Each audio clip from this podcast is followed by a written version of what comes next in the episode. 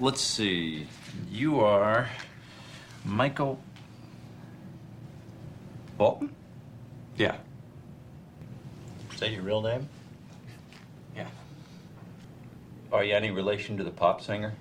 No, it's it's just a coincidence. Vic, I'll be honest with you. I love his music. I do. I'm a Michael Bolton fan. For my money, I don't know if it gets any better than when he sings When a Man Loves a Woman.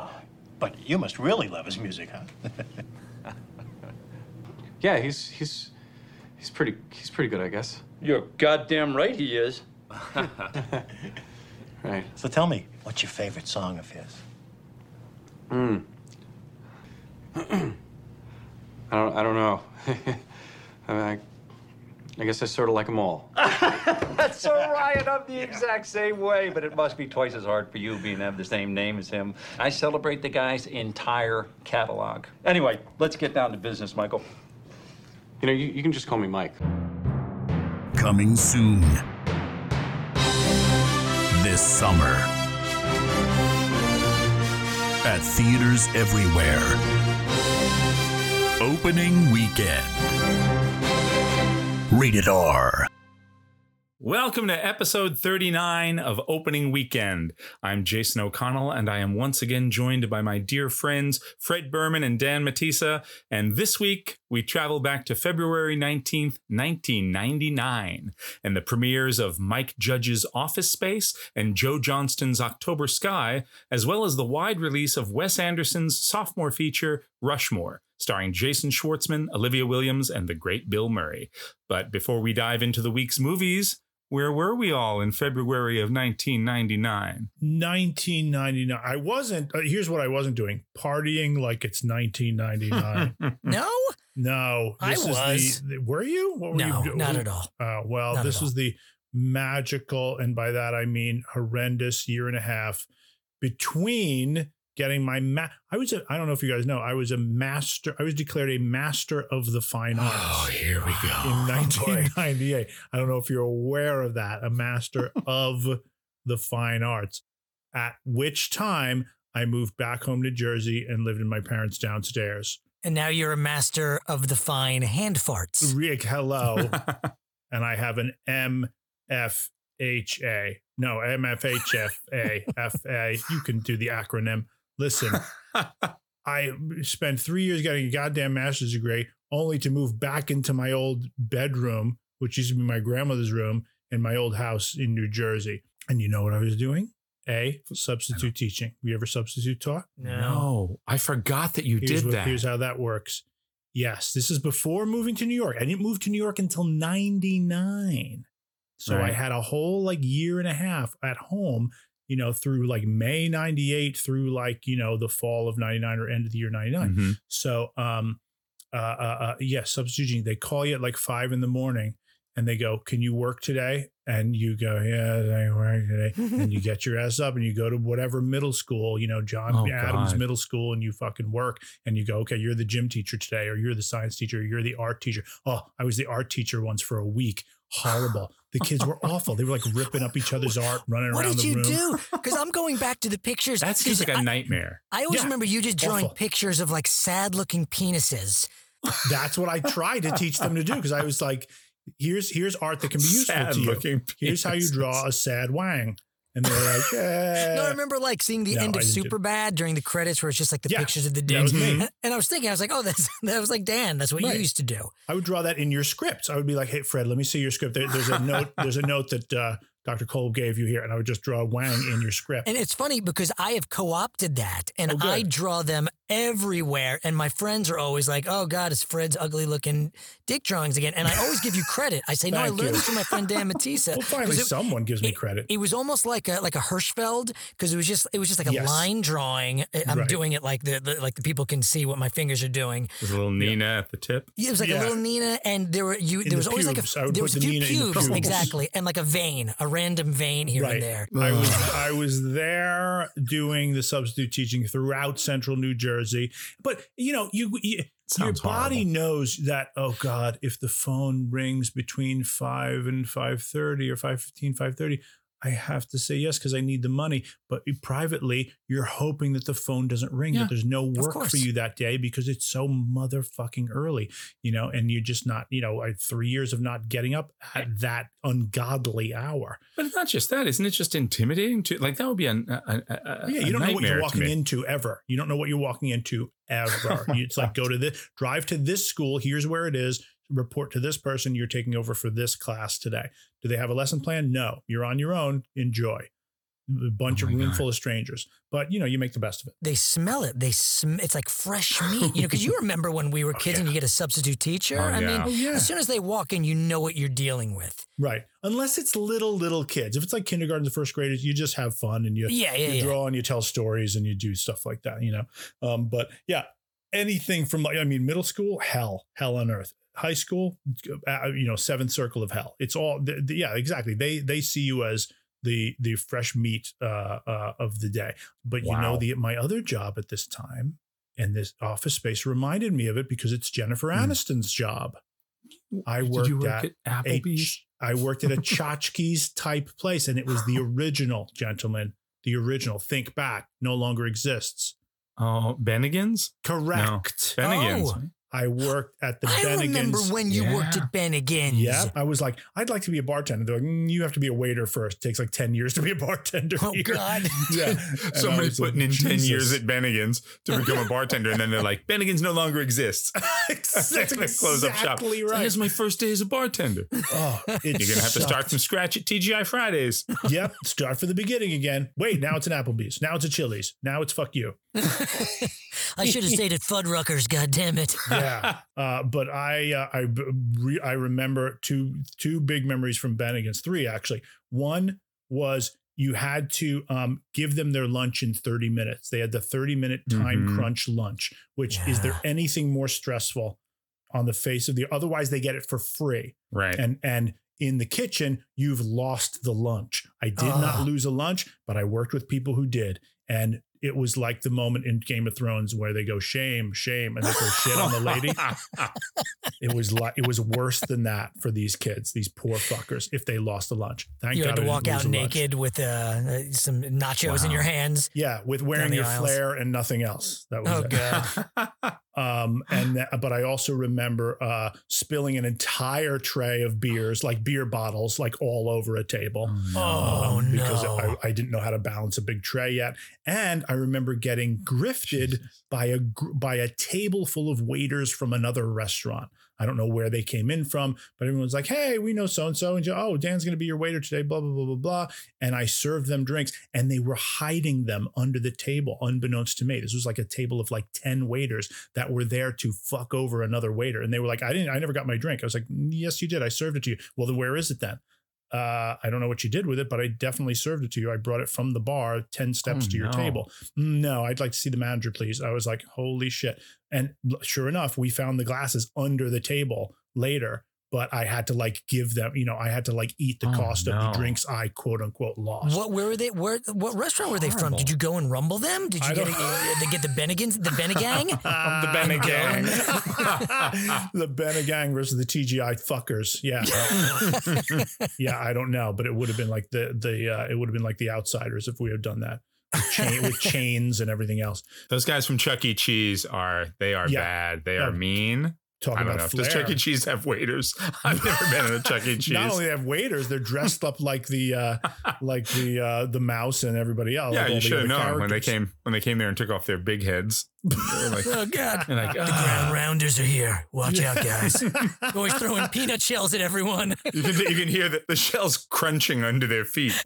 That's how you know.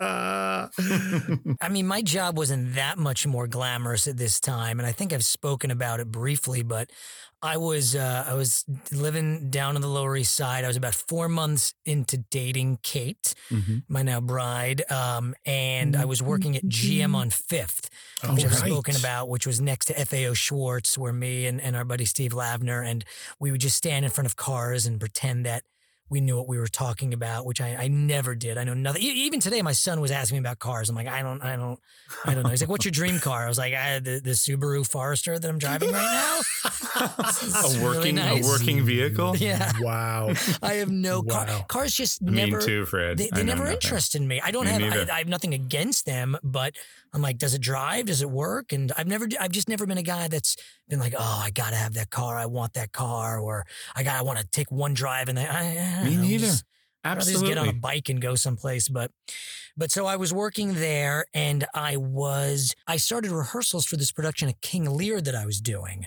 I Oh, yeah. just started around this week and I was I was rehearsing for that and I was also recording my first demo with my my old band Zip Thunk. Me and Steve Lavner and oh, Jeff so good. Oh, You guys wow. were Yeah. so good. Yeah. and we that was were it was it was the first time that we ever recorded anything and we were recording at our friend Marilyn D'Amato's apartment in Queens. Marilyn, we knew her because she used to date our old friend from college, Nene Camps. Oh, so yeah. yeah. so she had like a studio in her apartment there, and and I always remember. It's not that funny of a story, but so I- and I mentioned this I think last episode. Whenever we talked about this production of King Lear, it was it was with this company called the Chekhov Theater Ensemble, and they decided. I remember I came in, I was cast as the fool. And I was like, oh, I'm going to play the fool, like really edgy and, you know, like this East Village comic, this angry comic. I'm going to have like a, a teardrop tattoo on my face. I had this, I had this whole idea of what I was going to do. And the director wanted, he was a really, really nice guy. And he said, oh, actually, wait a minute. It's because of that show that this podcast exists in many ways. What are you talking about? And I'll What? tell you why. Wherefore? I- I'll tell you.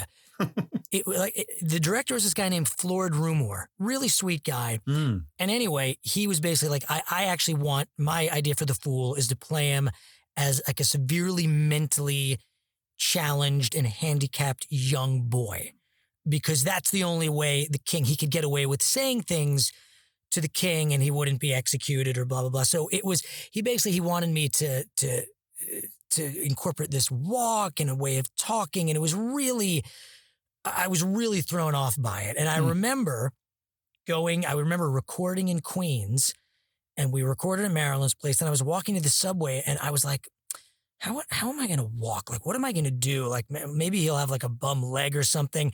And I remember I, I took off my glasses. At the time, I wore glasses and I couldn't really see. So I was just, I was like walking really slowly and experimenting with limbs. And from behind me, I hear, Fred? Fred, are, are you okay? Are you okay? And it was our friend Al Pagano, who we went to college with. He lived in I was Queens. say. And I was like, "Uh, Al? He's like, are, are- you all right? I was like, what? Uh, uh, uh. He's like, you're walking really funny. I said, oh, no, I'm, I'm, I'm we're- we're working on something for a, for a show for the fool. so, you Anyway. do look like a fool. yeah, you, you, you look like a fool. You look like a, you look like a, you look like a fucking idiot. Jesus Christ. So anyway, so I do the show. So here's how it leads to this podcast. Mm-hmm. We do the show. It's the first thing that Kate sees me in. She brings her whole family. I talked about that.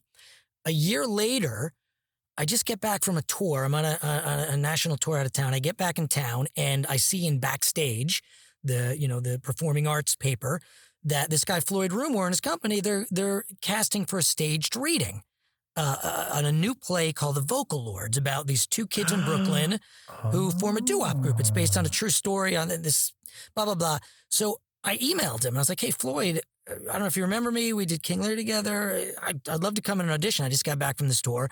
He called me in. I got it, and that's where I met our good friend Ethan Duff. Yeah. So. Ethan Duff, who's who helped us create this podcast. Yeah. And we worked on that show for a couple of years before it actually went to, uh, you know, off Broadway. We had a nice little run, and yeah, I saw it. That was a great show. it was a good show, and that show That's actually led to lots of other fun things in my life. But that was, yeah, that's where I met Ethan. I didn't know there was the connection between the King Lear and that show. I didn't realize Yeah? Flo- Yeah. Floyd Rumor. Rumor? yeah, Floyd Rumor or Rumor. Yeah, I remember that name. It's such a unique name. I remember when you were doing the Lear and you had said, and I was like, well, right there. he was a very Floyd Rumor. unique guy, unique guy. But yeah, so look at that.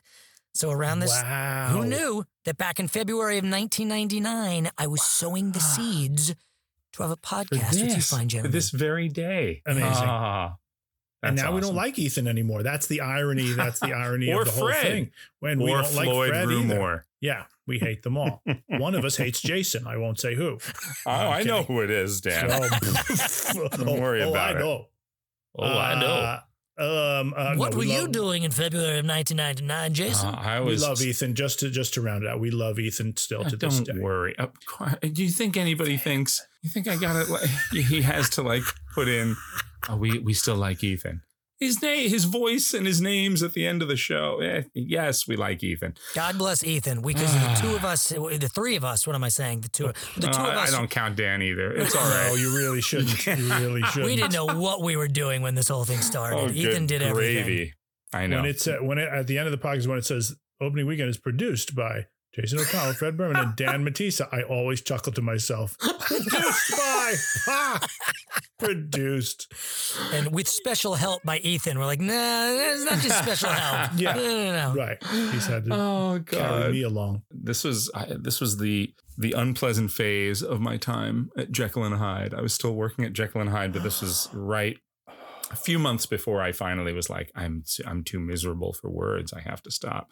Um, What was your character's name there again? Yeah, Brewster Device. How could you forget? Brewster, Brewster Device, Device and Ravenwood. The butler, Ravenwood, the Oh. bu- was the Cockney butler who I didn't, I didn't, I never sent the costume in for dry cleaning. right? Right, and right. Brewster Device was the split personality, uh, much like your uh, K- uh, fool in King Lear, perhaps mentally compromised uh, young inventor who who um who uh, shared a split personality when he drank a potion, a la Nutty Professor. He became Brewster DeVice, which was the Al Pacino side of his personality. Um, So you can go back and listen to it. So it's in one of our earlier episodes. where we yeah, I can't this. remember when we talked about it, but um, it was probably the uh, the Sixth Sense episode because that was ninety nine. Um, but yeah, but it was. Uh, I don't even remember if I.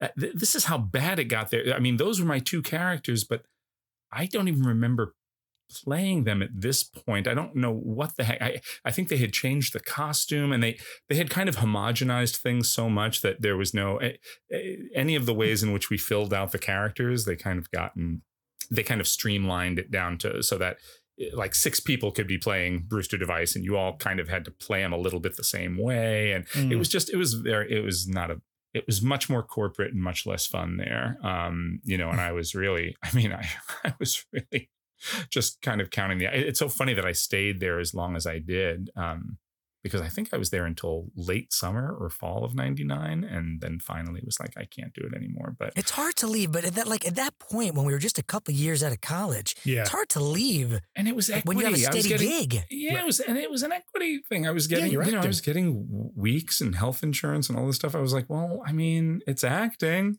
Question mark. Um, Was the food good there? I never ate there. Was it any good? some of it was, some of it I really liked. Actually, Did you get free food? No, you got discounted food, like fifty percent off. Like, uh, and then they they would have a staff meal when you came in at night, which was you know whatever, like a bunch of ziti, and they throw some chicken in it sometimes. But but I mean on but on the weekends, sometimes I'd be like, all right, on Saturday night's shift, I remember I would get like their burger, or like some of their salads and stuff were really good. Um, yeah, it was pretty. It wasn't bad.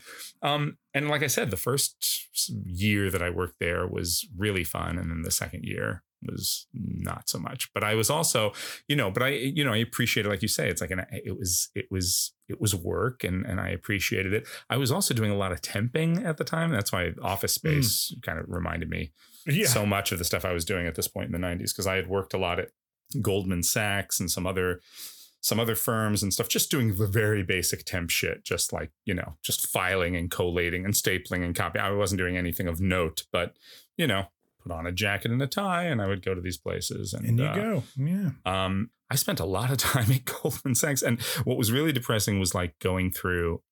You know, I, one of the things I had to do was like I would just have to file a lot of these uh, annual financial reports for clients of theirs, like people that they were, and Oh, to see, the like money. the money, to see like Oh, God. because you couldn't help it. It wasn't like spot. It was like it's on the front, the the cover page of these annual reports Oh, and stuff, and it was a very interesting time because all the guys who were like coming up there who were like you know junior brokers or whatever the hell i don't even know what the fuck the guys did they were all younger than us you know i Oh, was like yeah. you know So they were just out of college. I was like mm, five years out of college at that point or something. And Well, this is the big dot com boom happens right here. Yeah. The boom and bust Mhm. happens right here. And so they were like- using, you know, taking that money that's being they were already so rich. All those kids you didn't enjoy spending time with in high school, and now they're like Dickheads. You can call them dickheads.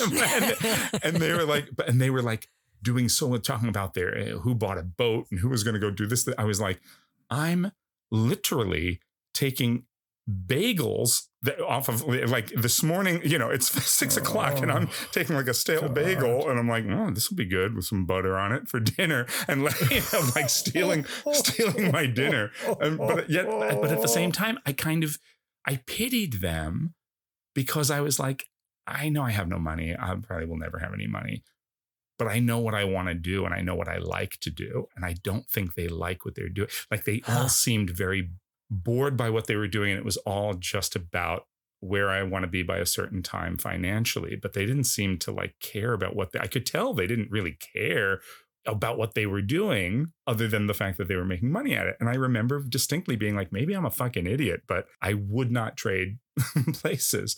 So it was, it was interesting. You know what you had that they time. didn't have? What? Flair. Ah. Flair.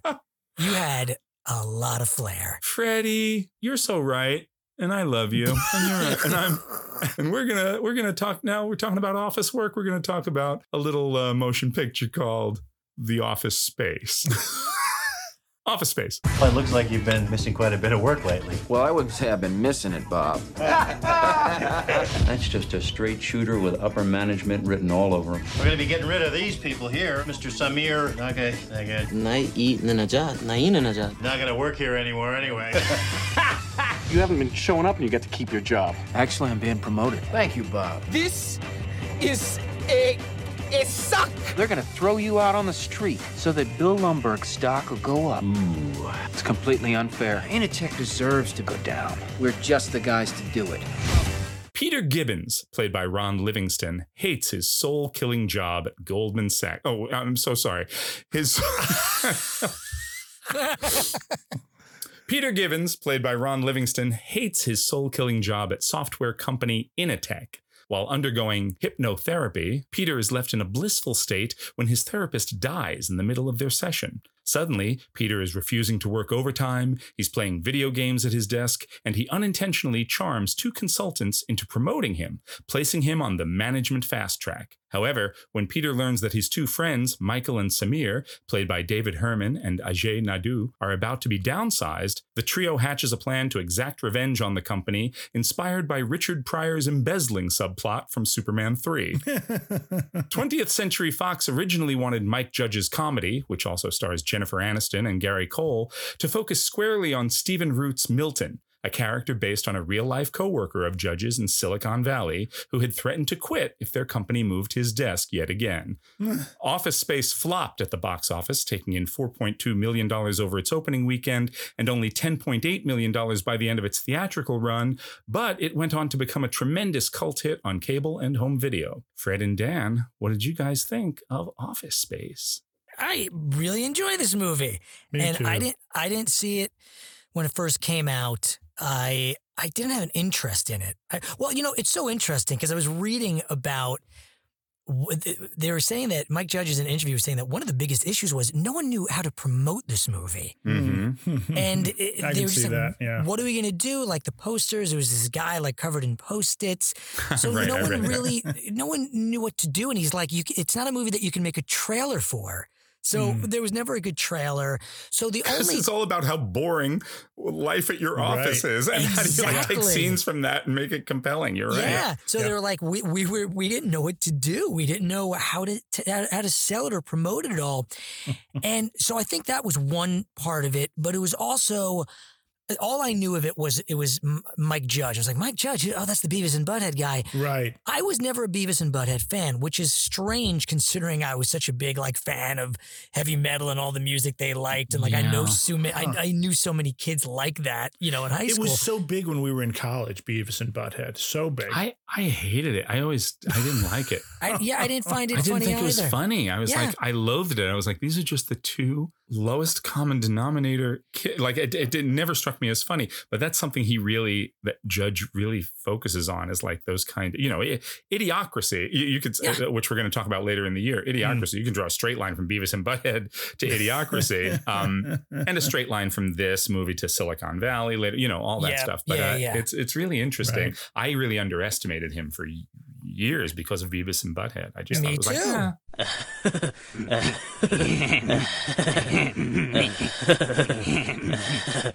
So that's why when this came out, I really didn't want to see it. I had a bit of a disdain. Like when people would say, "Oh, you should see it," I was like, "Eh, do, really? Do I?" so I don't know when I first saw it. It was it was maybe a, a year or so after it came out. I think I finally and it was it reminded me of the movie Anchorman in the sense. I mean, they're nothing Hmm. alike, but that when I saw them, the the first time I saw both those movies, I was like, "Eh." And then I saw them again. I was like, Oh, "Oh, wow. no, no, no! That's really that's really good." Like I, I liked it at first, but it just didn't it didn't grab me. And then I saw it again, and I really enjoyed it. And I've seen it several times since you know when I rewatched it a couple of days ago. It dies out for me a little bit towards the end, but I it, it's it, a thoroughly enjoyable movie. I know everyone talks about Stephen Root, who's a genius. He's Oh, probably one of the greatest so character great. actors we have. I mean, he- he's a chameleon. Absolutely. so good He's so good. But Ron Livingston, I, he doesn't get enough credit, man. no, No. he He's- does not He is so he's great in everything he does, but man, is he good in this. He's such a great everyman. He's so likable. He's he's just vanilla enough.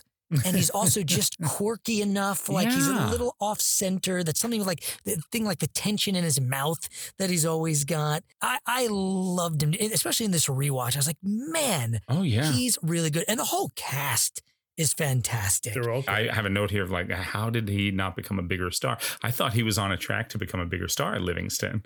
I really thought he would. I really thought he was going to. I would have thought that it was because of this, because he had the chance to headline a big, you know, movie by a by a comedy writer that was very successful with Beavis and Butthead and everything, and it kind of. As you Oh, said, in because the it didn't do Jason, very because well. it didn't do very well, and they're like, "Well, this was this guy's shot to to Yeah. to to take take his thing, whatever he has to offer, next level." But again, it- eh, I, I don't fault him in any way, shape, or form. I mean, I, I think it's I think it's the kind of movie that flew under the radar. It certainly did for me for many years. I didn't see it until Jeremy Vaney, our old Yes. roommate uh, and fellow podcaster, um, said, "Oh, you haven't seen Office Space? You got to see Office Space." I think I saw it with him and Bob the first time when they lived uh, on Lower East Side they, before Yeah. we all lived together. I think that's where I first saw it was Yeah. at their apartment, and they were like, "You got to watch Office Space," and I was like, I "All may have actually now that come to think of it, I think I may have seen it with like you guys or them in Queens. That sounds I very think- familiar. Yeah. Jeremy probably foisted it on me as well. yeah, Jer- I Jeremy was a definitely big did not fan. see it. Yeah, he was a huge fan of it. Because I they were people who it. were in the know. that- I feel yeah. like there were always people that I knew that were like, "Oh, you got to see it." And I It was a like, cool "Eh." movie because it was like it was a cult movie. It was like uh this Yeah. movie that um, cer- certain people knew about, and like, "Oh, you gotta, yeah, you gotta see this." It feels like a precursor also to The Office. I mean, to the British In Office, way, because yeah. that was like three year, two or three Yep. years before Ricky Gervais did his, and then obviously the the American version. But it feels like I wouldn't be surprised if Ricky Gervais saw it and was like, "Yeah, I want to do something about There's something that in there. that boss I had." Hello, Peter. What's happening? Uh, we have sort of a problem here. Yeah, you apparently didn't put one of the new cover sheets on your TPS reports. Oh, yeah. I'm sorry about that. I I forgot. Hmm, yeah. Now you watch it and you it's all recognizable this type of stuff in the movies you know Yeah. the annoying boss the the, the tedium. But at the time I, I i have to think and maybe that was a reason why i was like eh, i don't really get it. It's not boring but it's mundane and that's what the movie's about. It's about this you know just going through the mundane moments. And then you know shows like the office have taken that to an even you know deeper and Mhm, further level mhm. but i feel like this is where it might start it's such a gray movie. I mean, talk about mundane. You know, it, it- even the you know everyone is clothed in gray. All the cubicles Mhm. are Yeah. gray. The carpet is gray. The the the machines Yeah. are gray. It's just it's just all these gray and white and off white tones um, throughout the movie. The most colorful colorful place they go is Tchotchkes.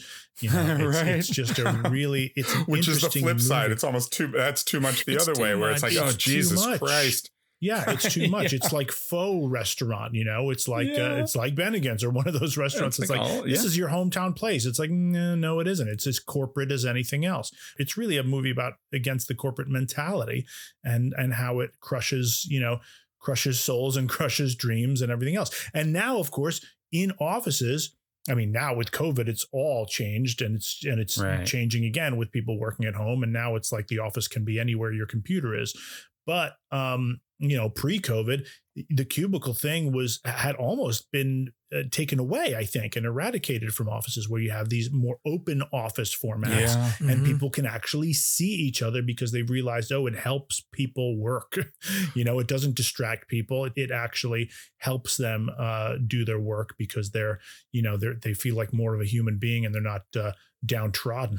Well, like there's know, that great scene where he literally knocks down, right? He Yes. comes back Yep. and he knocks to see the down that- outside. and just so he can see just the street, just part of the the, the, the office lots. park. It's just Yeah. it's nothing but there's but you Yeah. see breeze blowing through the tree, and you're like, well, yeah, that's nicer than just looking at corkboard or whatever the hell. Yeah. You know what I mean? Originally, you know, at first I was, I'm like, wow, this is like a real celebration of like no motivation or, you know, not caring. Um, Underachiever and proud of it, like Bart Simpson, right? Yeah, yeah, yeah, 'cause And doesn't he he- say he- and he gets rewarded for it. Yeah. And he says, it's, I think he says, it's not that I'm lazy. It's just that I just don't care. but then there's the flip side of that where you, it, gets sort of interesting where you go, well, that's fine, but you do have to do something. Yeah. You do have to work and you can't steal money. You know, then it like, it turns a little Yeah. and, and it, then it becomes eh, really sad because like, well, what are you going to do? Right. You know, you, you, you, you got to pay your bills. Yeah. Right. Well, that's the master stroke of this movie is he starts as this edgy, you know, this on edge, totally stressed. Then he has his blissed out, you know, hypnotherapy moment, and then he's completely zen and blissed uh, from then on. So But great. then that guy that he was at the beginning of the movie starts to creep back in Yeah. after he realizes, holy fuck, we're actually could go to actual jail and things could be so much worse than they were before. Yeah. And he starts to become that stressed out guy and accusatory and and paranoid and accusing Mm. Jennifer, Jennifer Aniston and freaking out. And it's like, yeah, you're, you're exactly right, Fred. It's it's it's actually a movie about finding the balance. It's not Mhm. it, it it's sort of a movie about rebellion, but it's actually a movie about like because what else are you going to do? Burn the place down? Okay, but I could set the building on fire. for me this um this movie is not a laugh out loud you know belly laugh double over kind of a movie Yeah, agreed. it's a chuckle it's a you know you sort of chuckle your way through it there's a couple of hearty laughs in it but for me this movie is about characters there's Mhm. not a lot of three-dimensional characters going on um, other than livingston the other ones are, are kind of are, are kind of two-dimensional but man the actors they get make so much more out of all of those fucking characters. S- Stephen Root, Gary Cole, uh, John C. McGinley. The the I think um, Jennifer Aniston's really three dimensional. She's it terrific. as Yeah, well. she's the She's other three dimensional good. character. You're right. Yeah. She's that got a lot moment going where uh, where he asks her to watch kung fu and just you see that shit. yes, great moment. She- they- it's like she falls in love with them right there. They fall in love with So each other right there. Yeah, she has So good. dimension and depth.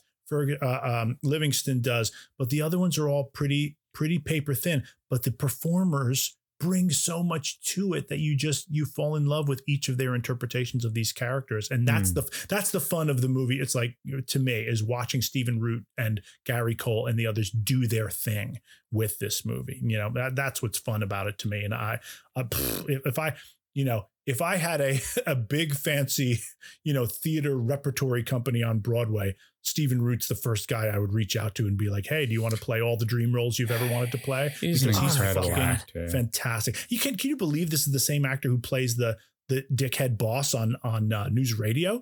It's the Yeah. same human being. Or And the, the or the other, guy the who's in hitman and Dodgeball. Barry. On and- Barry. yeah, Right. mean, God, he's he's so he's brilliant. He's, brilliant. so And versatile. he's, and he's unrecognizable. and it is and it's the character that that Fox wanted to hinge the whole movie on. And and Yeah, he- that wouldn't that's have what it- worked. well, I think there were animated sequences. I think Mike Judge did little uh, animated shorts called Milton. I think it was a cartoon he had, where it was all about Oh yeah, I saw the guy in the with his credits. yeah. stapler and the guy, you know, like who just wants to burn the office park down and stuff. And uh, uh, so I don't think it was ever like something where Stephen Root was cast and then it was like, sorry, we're minimizing your role now. It wasn't Right. that, but yeah, right. you know, from the beginning, Mike Mike Judge was like, how do you relate to that character? He's so extreme. I don't really want to. I think there's a quote he says, I don't know that you want to follow that guy home and see what his life is. I think that's the tone of that is a very different movie. Yeah. They've moved my desk four times already this year, and I used to be over by the window and I could see the squirrels, and they were married, but then they switched from the Swingline to the Boston stapler, but I kept my Swingline stapler because it didn't bind up as much, and, and I kept the staples for the Swingline stapler. I think this is, I- I'm so surprised to hear that you don't find it really laugh out loud funny. I find it hysterically funny. Do you? I oh, good. Oh, I'm oh, glad. I, I think it's so, so funny. yeah, I and I chuckled think and it's, tittered my way through it. Yeah. I think it's really, really smart. I think it's, re- I mean, Mike Judge is very smart and, and very insightful, but I think on top of the the grayness and the drabness, which is so that's such a great observation. It's also everything. It's like that. It's like what I was saying when I was talking about nothing but trouble last week, and I was like, it's like a stomachache nightmare where you just where things you never get. You never get anywhere. Like you keep taking the Ajax off the grocery store shelf, and then you need Ajax again, and you're like "Uh, that. That futility. That's all throughout this. Everything, even the logo to the company, Initech. It's it- it's a name that means nothing, and the logo means nothing. But if you look at the logo, it is itself an exercise in futility. It is like an an, an MC Escher drawing. It is like it's all these. You're like, are those the letter E collapsing on itself three times? Is it like it's like a maze or a puzzle? And and and there's that. no. It's like pure futility. It means nothing, and there's no way to even decipher it. It's that's brilliant. I think that's I think graphically that's genius. And I and even the nature of Livingston's job. Not only is it, uh, feel like an exercise in futility, but it's also utterly ephemeral. It's like his whole job is preparing for Y2K. Okay. And what happens after that? You know, now there's, now we have the 2020 hindsight of, you know, there were people who thought planes are going to fall out of the sky and Y2K, you know, that it's just all computer systems are going to fail. So, yes, this is an important, potentially a very important job to make sure that all the systems recognize the year 2000 when it pops up. Uh, but with hindsight, it makes the movie even more brilliant because you're like, yeah, his whole job is about a thing that ultimately was nothing, Nothing. meant nothing, did Yeah. nothing, a big bust. It just That's makes great. it feel even less consequential than he feels it is as he's doing it in the film. I, I just think it's great. I think there's a lot of great detail like that throughout. I mean, you you've said it all. All those actors are so great. Gary Cole is. I mean, I'm Oh, so God. amazed by what Stephen Root and Gary Cole in particular do. They're such good actors, such Mhm. great comedic actors.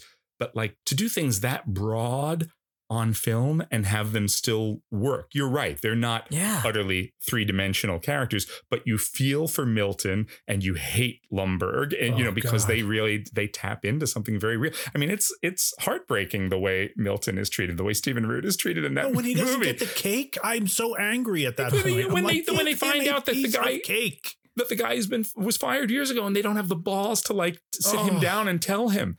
They'll just let him keep doing odds and ends. Yeah. Maybe he'll do something that'll help the company, but he'll For no figure it out on his own that he doesn't work here anymore. It's horrible. It's Oh. really dark. It's really dark. So I think it also has like a really uh, dark comic strain Oh, running yeah. throughout it The too. other brilliant stroke is the uh, just having it all gangster rap as a Oh, I soundtrack. love so good. So great.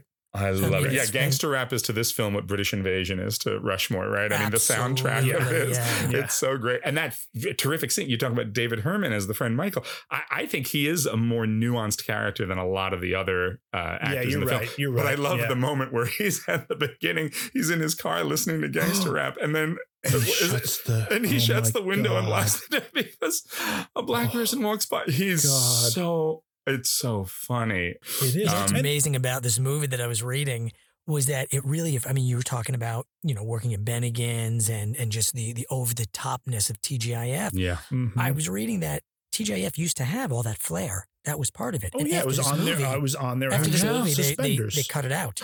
Oh, They yeah. stopped. as a result of this Yeah, movie, They're that's like, great. okay, we've gone too far. There was That's that. awesome. And also the other thing was awesome. the red, I guess Slingerland is the name of the company that makes the stapler, I believe. Swingline. line. Swingline, Swing not line, Sling. yep. Slingerland is a drum maker. Uh, yeah, they never made a red stapler. It was only for this movie. And Oh, after this cool. movie, They came out with the red stapler. They came out with the red staple Yeah. people love Huge that so seller much. for them. Look at that. Art, It's changed. imitation, It really Like is. I mean, art. total cult film. Like, really has had Yeah. it's had legs. I also love to, you know, just being the nerd that I am. I'm like, they're describing that that scheme with the half cents, Yeah. and I'm like, that's Superman three. And then they say it's from Superman three, and I was like, yes, it is. And then And he and says then it's an underrated it's an- movie. It's actually a pretty underrated movie, and I'm like, yo, yes, it is, sir. And that is a great part of Superman 3. That is a smart Uh. little plot. I mean, when I was a kid and I saw Superman 3, I was like, that's nonsense. There's no such thing as a half cents floating around in the ether. And maybe there isn't. Maybe Mike Judge was like, I remember Superman 3. That'd be fun. There are always fractions left over in big corporations, but they round it down to the lowest whole number. What am I supposed to do with half a cent by a thoroughbred mouse? You mean everybody loses those fractions? Well, they don't exactly lose them. You can't lose what you never got. Then what happens to all those half cents? The company gets it? No, not really. They can't be bothered to collect a half cent from your paycheck any more than you could. Then what happens to them? Well, they're just floating around out there. The computer's nowhere. We're probably not going to review Superman 3 on this podcast, but I'm telling you, go back and give it a look. Check It's it not out. so bad. If you see Office pretty Space, you see all the good parts of Superman 3, which is just that plot. Yes, Um, and yes, and Ron Livingston fights another version of himself in an automobile graveyard. So that's It's it's all there. it's all there.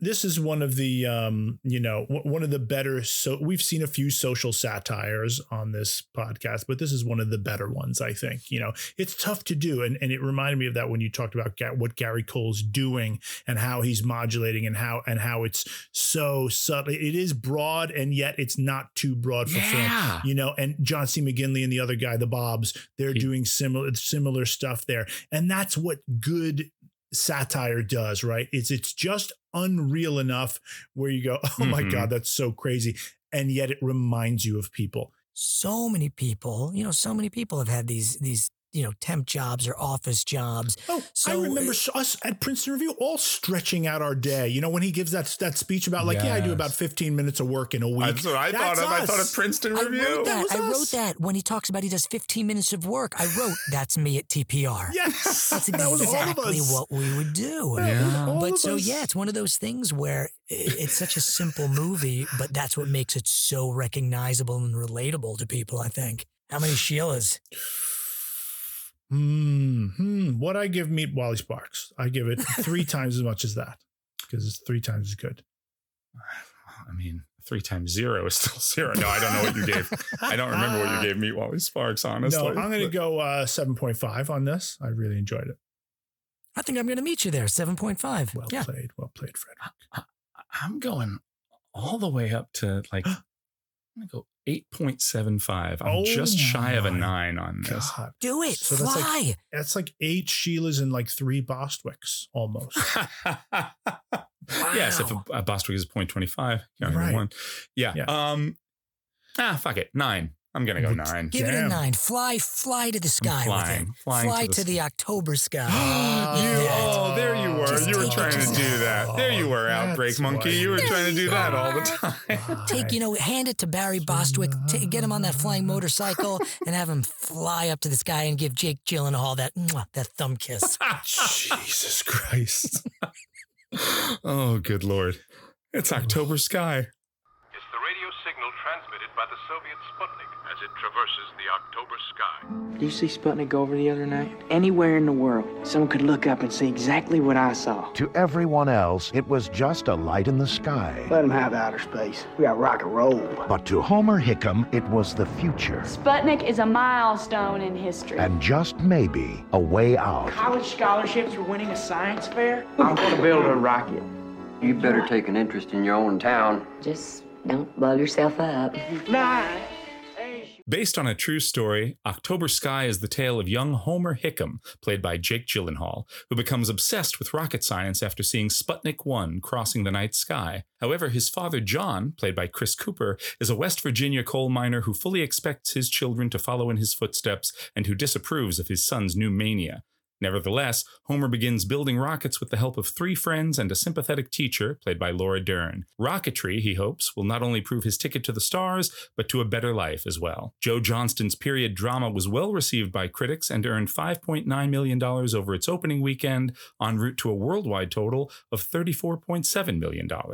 Fred and Dan, what did you guys think of October Sky? Uh, I liked it, but it was one of those movies that I kept trying to find reasons to not like it throughout the movie. And the movie kept Really? giving me those reasons. And I kept going, okay, now I have reason to not like it. And then at the end, I'm fucking crying. So fuck you. fuck Joe Johnston. This movie got me. I'm a sucker, sucker, sucker for anything sentimental and anything where the dad, I mean, for God's sake, Chris Cooper. Jesus Christ, you're so good. It sickens me and he just shows up and just pushes the button and i'm t- in tears and i'm like fucking god damn it this movie just manipulated the shit out of me for two Mm. hours and i didn't want it to how many blocking characters do you need in one movie you have the father you have the vice principal you have the townspeople you have i mean jesus how many times does he have to have that conversation with the dad it's the same he has five times he has the same conversation about Yeah. i want to follow my dreams no you're going to work in the coal mine i finally know what zoolander is spoofing by the way this movie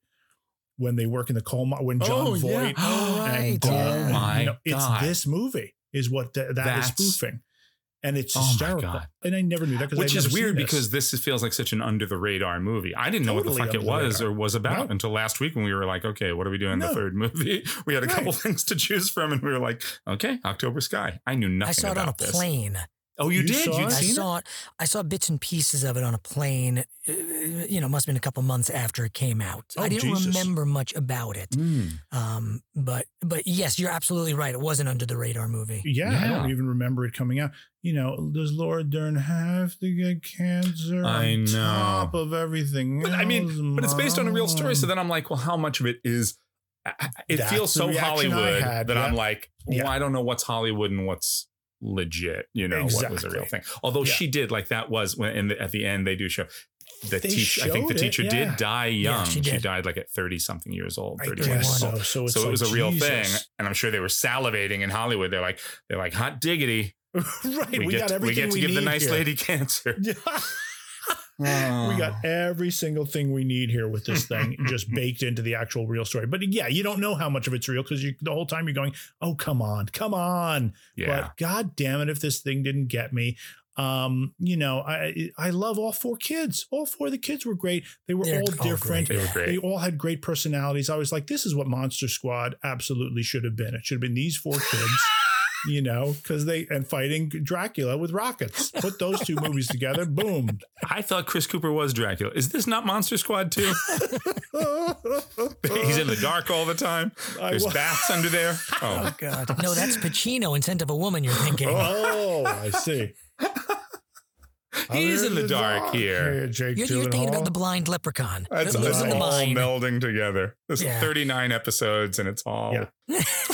um, no, but I did like it, and I and I was just I was upset that I was being manipulated so much, and I kept wanting to find reasons to not like it, and uh, but I, ultimately I you know I I I, I came around to it at the end because I can't I can't not be uh weeping like a child at a at a father son uh reconciliation Mm. so um f off joe It's johnston funny. I, I hear what you're saying about like it is a very manipulative movie, but I I never felt manipulated. I actually Wow. It, it never I never thought I, I really really enjoyed this movie. Good for you. And I watched it. Like I said, I remember enjoying what I you know the parts that I remembered from being on that plane ride, and then I watched it the other night with Kate and the kids, and we all really liked it. And oh yeah did the I- kids like it this is a good kid movie yeah, Yeah, it's yeah, good for them. Yeah, they really liked it. good role And it- models in it and such I mean, every, everything you're saying is absolutely right, Dan. I mean, it is the same conversations over and over again, but Ugh, mm. it never bothered me. Skip and work, that's out of line. And you got to know that. So, let's go and get you right with Jake. You tell him you'll work the hoot owl shift tonight. No. The coal mine's your life. It's not mine.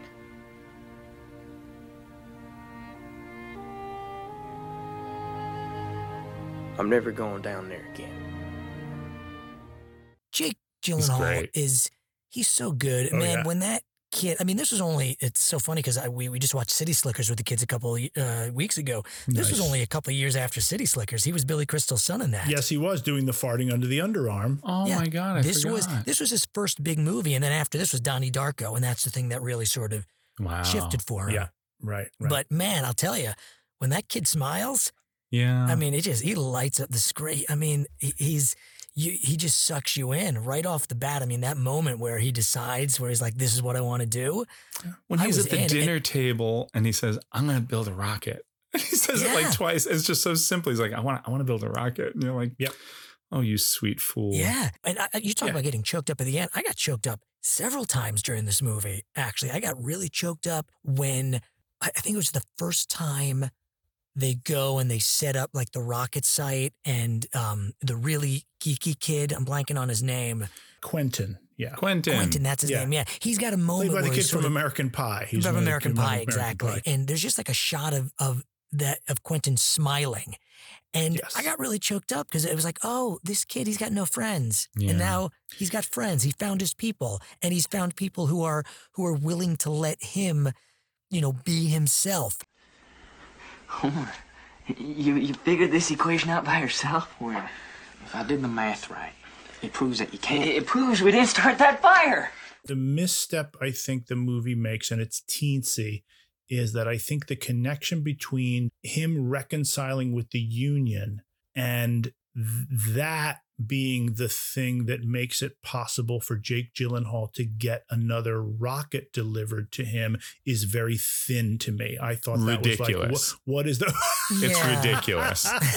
I was like, are I you got, I fucking got a kidding little me? lost there, actually. Yeah, I don't understand the connection there. I don't understand what. I was why like, did you have you to- end the whole strike so one man can build your son a rocket? Yeah, that, I- that does not make sense. Is sense. that it's a what little, it was? I mean, I That's still what it felt kind like. of uh, It questioning was it. like I- it was like so he could get that guy into the shop to make a rocket. I mean, that's what Oh, it felt like. That's, okay. that may Wow. not be what's happening, but that's oh, how thin that. it felt. What I, did you I know what you're think, saying. I, I think I think it was just that normally if someone was like, "Hey, we need one of your workers to build your son something for his rocket," we'd been like, "Fuck you! I'm not. He's not wasting his time." But now he was like, "My son's in trouble. He's he's doing something. He's really going for this.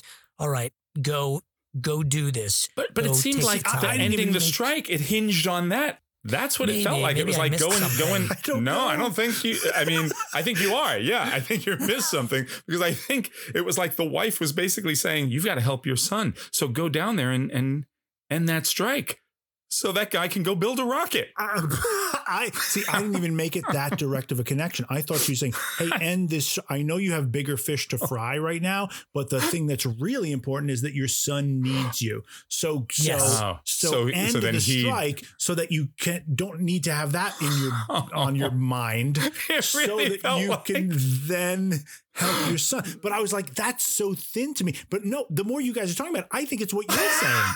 I think it's needed- like I need that person to be back at work. and he can't cross the line to go in there and build a rocket unless everybody goes back to work. That's it's a what it ridiculous movie. All right, here's what I'm going to say about it. Go ahead. No, I- Sorry, Jason.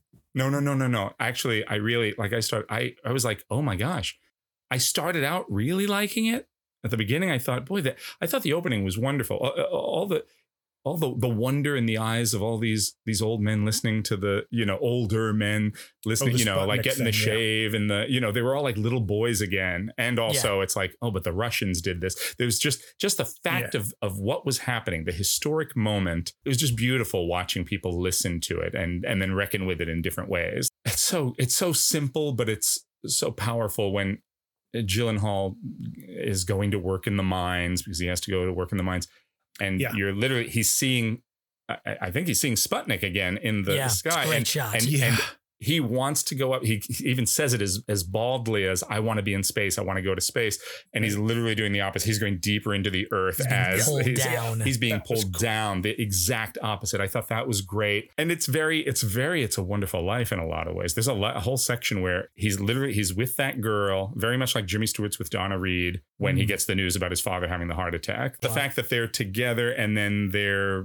romantic moment is interrupted by somebody saying come quick something happened to your father that's straight out of It's a Wonderful Life him giving up his dreams to go work at the family right, business right. because of his father's injury so his brother can seize an oh opportunity instead of going to work in the that's exactly the plot of It's a Wonderful Life and I thought how much of this is it's a wants to be a Frank Capra movie and how much Well, of this is is is Ho- that, Homer Hickam's uh, life There's that cut scene where the principal says, "Out you two pixies go! out the door or out the window!" And he But I- throws them out of the school. That's but I'll- cut. I'll tell you, as as as soon as the landlord from Spider-Man 2 says, "I carry this into the mines for good Oh, luck," I was I'm like, like, he's dead. He's dead. Yeah. Yeah, you're dead. the guy's gonna die down there. And I was like, at that point, I was like, "Oh, this is one of those movies." I was like, and I'm not usually not that cynical about stuff like this because I am a soft touch too, and I cry like at the drop of a hat. But the Mm-hmm. movie makes a lot of movie choices that are Yeah. very late '90s feel good inspirational drama. It's very it's it's a lot better than simon birch or patch adams but it leans in those directions. It's Oh, yeah. very it's very sentimental and tugging at the heartstrings. And it's you know joe johnston is um he's he's he makes his movies are well made and technically proficient. And he has a great flair for americana Yeah, obviously the Rocketeer, rocketeer yeah. captain america the, Yeah. i mean that type period stuff. He's good at that but he, Right. do- he doesn't really have a, a real signature or a personality and i and it's not a prerequisite for me to enjoy a movie but i do i do tend to notice that when it feels like when the director's hand isn't there you know and especially a week like this when we're going to talk about rushmore which is like such a you know i know when i'm watching a wes anderson or a paul thomas anderson or a tim Yep. burton or a spielberg or tarantino and, and I like that. Some people think that's a flaw when films are too, you know, like too much in a style, a directorial style. Well, but I feel from like the auteur theory. You know what I mean? yeah, well, I think it's like yeah. any other thing. If I see a painting and I'm like, uh, you know, a, a Monet or a Van Gogh versus something hanging on the wall in a motel, I'm, you know, that I like that difference. I like that I can tell that difference. I like the artist's hand at work. And Joe do you have, Johnston, some- you have something always, against Thomas Kinkade? I, yeah, You know. no, he's all right. Um, What about Reuben Kincaid? see, His now, artwork was fantastic. now uh, the- Reuben Kincaid might as well have directed this movie. No, I. Great soundtrack, huh? I don't remember the great soundtrack 50, to this. movie- What? It was 50s great. It was all great. yeah. I lo- that was the thing about I noticed about all three movies. I was like, wow, all three movies have really great, very different but great soundtracks. I thought it That's was true. it was all great '50s rock and roll. And, Yeah, it- yeah. No, it's it's g- it's good. It works. I mean, it's definitely a positive rating for. I, I mean, it's very well made and well acted, and but I did find it did bug me. The manipulativeness of it bugged me. Yeah, a little it bit. is- it- I it like being is- manipulated.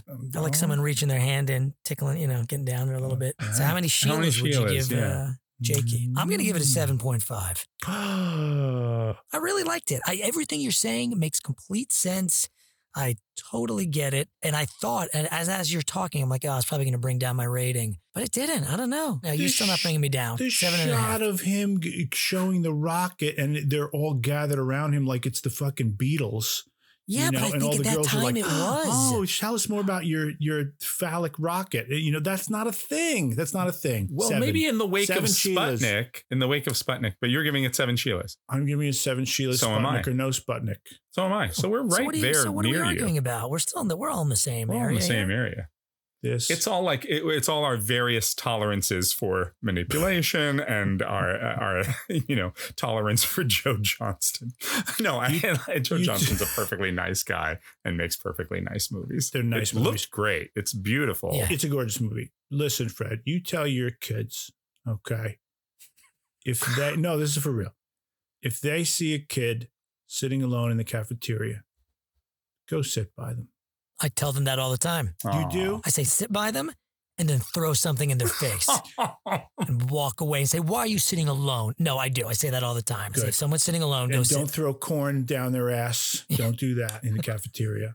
And don't make fun of their Thanksgiving pants. No, this th- uh, that got me. All right, I'll go up to fucking seven point five because that Oh. got me. wow. When, no, because that is was so beautiful. You, you him sitting alone, When poor Quentin sits there, sitting yeah. alone, and then Gyllenhaal goes over to him and he's like, "What do you? I don't have." I, I I'm not doing your homework for you. And he's like, no, no, no. I'm here to actually sit. And all the other kids are looking at him like, why are you sitting by the dork?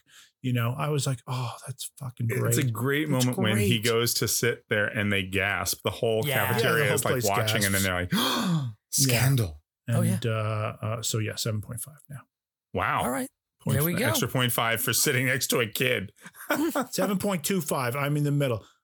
I'm going two point two five. I give it one Barry Bostwick headband, which is 0.25. So that's where I am. Seven point two five. Is that see my Barry Bostwick headband is th- that's way more than 0.25. I don't know. It all depends. Again, your t- your your mileage with Barry Bostwick's headband and Joe Johnston's directing may vary, ladies and Okay, sure. gentlemen. Objects in the rearview mirror. So What put do it you through give your it, own. Jason? You give it I, gi- I give it seven. I give it a seven. Okay. All right. All right, we're all there. Give it a seven. Good. Good. What's uh? What's I assume something's aching to get out of your sack. Oh man, is it ever? Is it ever? I got a few things. I got some interesting stuff. Oh, I got boy. I got some fun stuff and I got some deep stuff. Oh. You know, a few people this week asked actually uh, how we watch the movies, where we watch them. Is it all like streaming? Um, uh, do we rent them? Does this And per- I- did this person call on the time phone? No, well, they were just curious because All of Well, we should available. say we. That's not a bad idea for us to say like it's available for rental if you know, or it's on you know, or, or if if it's not available anywhere, we should let people know. You got to find a, a Find it on shitty YouTube. version of this on YouTube, Here, you know, you know which what was I use. I'll, Silkwood and I'll, you know. I'll give this uh, I'll give this website a uh, uh, a uh, um, A plug? a, a, a plug because this is how I usually find things. Just watch all one word. Justwatch.com. Oh. if you I've go to never heard of that. justwatch.com and you, where it says search for movies or TV shows, you put in your movie there. It'll tell you every streaming service that it's available on, free or paid. Justwatch.com. fantastic. That's This thank you for letting us know after thirty nine goddamn episodes. Christ. Searching my Roku like a bitch. So we got another letter in the mail sack, and we got actually it's a video, which I'm going to play. I'm going to show it to you guys, and and the listeners will be able to hear it. It's um from my friend Christina Grant, who's a wonderful makeup artist that I used to work with at The Lion King, and she does makeup for tons of television shows and movies, and super super talented. Oh my God. Uh, she she said episode 37 inspired this in our house, and this is a video that she made with her husband Rob and their daughter uh, Viola.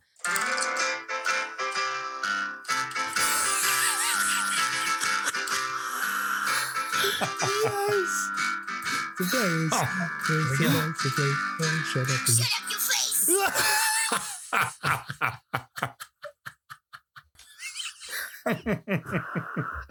wow, she says I'll be, Amazing. I'll be sampling that. I thought you'd be happy, Dan, that you know Oh, the that's spirit great. of uh, Joe Dolce lives on in the youth. the you know, the young children. people are, are the children. Oh, the children God. are our God. future. So I got another letter in the mail sack, and by letter I mean I had a conversation which I found very interesting, and I wanted to talk about. And I sort of mentioned to you guys. So I we we did uh, Silence of the Lambs Mhm. last week on episode thirty eight, and now I was not aware of this when I first saw the movie, and I wasn't really aware of it until after I rewatched it and read some stuff that uh, there was there was a lot of controversy about the portrayal of Buffalo Bill uh, with the Oh. LGBTQ community, Mm. and and I read about this again after because uh, you know I'll I'll- be honest at the time when I saw the movie it wasn't. I, I didn't understand it, it because it wasn't in my purview. You know, it Mhm. wasn't something that I thought about. Mm. Larry Kramer wrote a whole article about. I mean, there was a really wow. big. I remember there, there was um there's protests at the Oscars that year, which I like vaguely remember, but again, and I'm sort of ashamed to say, it wasn't something I was like, what's what's the big deal? I don't get it. You know, I, I just Yeah. so I had a long conversation with my my friend Lisa Friday, who you guys know probably is Lisa Jackson Mhm. uh, who was, you know, we played in, in a band together for years, Lisa Jackson Girl Friday. And Lisa, for several decades now, has been uh, living as a trans woman. Mhm. And so when we posted, you know, we did a little teaser for the episodes as as we do, and we had a picture of Buffalo Bill. Um, and she wrote me a text. She's like, "Oh, you know, you guys, you know, be careful. I don't want the the, the trans police coming after you." Hmm. And I was like, "Well, what, what do you mean? Like, let's talk." And she's like, "Well, give me a call." And Oh. you know, she was explaining to me, and it it it, it was pretty fascinating. As all my conversations with Lisa uh, are, they're they're all pretty fascinating, and it's always I'm always learning something. But and she was talking about why the movie, even to this day, is really very damaging to the trans community and hard to watch. And she reminded me, and I forgot, eh, I think the crying game came out around this time as well. Yeah. Yeah. Yeah. Yeah. yeah. And those were two movies Yeah. that she was saying were were really awful for for that community because this is the only representation that Yeah. trans people have in movies. Yeah. And I was saying, well, you know, watching it, I don't see Buffalo Bill, and they they talk about it in the movie, but I don't think of you know uh, him as as a, a trans person or a gay person. Like to me, it's like it's just a fucking it's a lunatic, Yeah. It's a serial killer. And her point was yes, but again, these were the only representations that we had in Hollywood. Really, only until like, as she said, she's like, really until like last week. It Mm. feels like, you know, did Yeah. we start getting more representation Mm. in TV and film? And she said something great. She said, you know, I'm living a very normal life, but I'm never normalized Mm. you know, there's I there's nowhere where she can look in movies and TV to see herself normalized. And she recommended a movie that I want to recommend to you guys and to all our listeners. It's a documentary. It's called Disclosure. It's on Netflix, and I highly recommend watching it. It was really eye opening, and it's it was um, produced by it. I don't Laverne. Cox. Oh, yeah, Um, yeah. yeah, from of Orange, Orange is the New, Black, yeah. fame. But it's really about the trans community, how it's been portrayed, really since like the D.W. Griffiths movies. It Mm. starts there, Mm. and it's and Lisa said this. She's like, you're going to watch this, and there's going to be movies that you wouldn't even think of that are brought up. And it's so I, I'd highly recommend watching it. It's really, really well done. Um, Very cool. I will definitely watch that. Wow. yeah. You know, and, and again, Lisa was like, look, Ted Levine is fantastic in Silence of the Lambs. She's not begrudging his Mhm. performance. Right, no. He's fantastic. Jaye Davidson in Crying Game is great. You know, Hilary Swank is great in Boys Don't Cry, and it's Mm-hmm. an amazing movie. And it's a true story.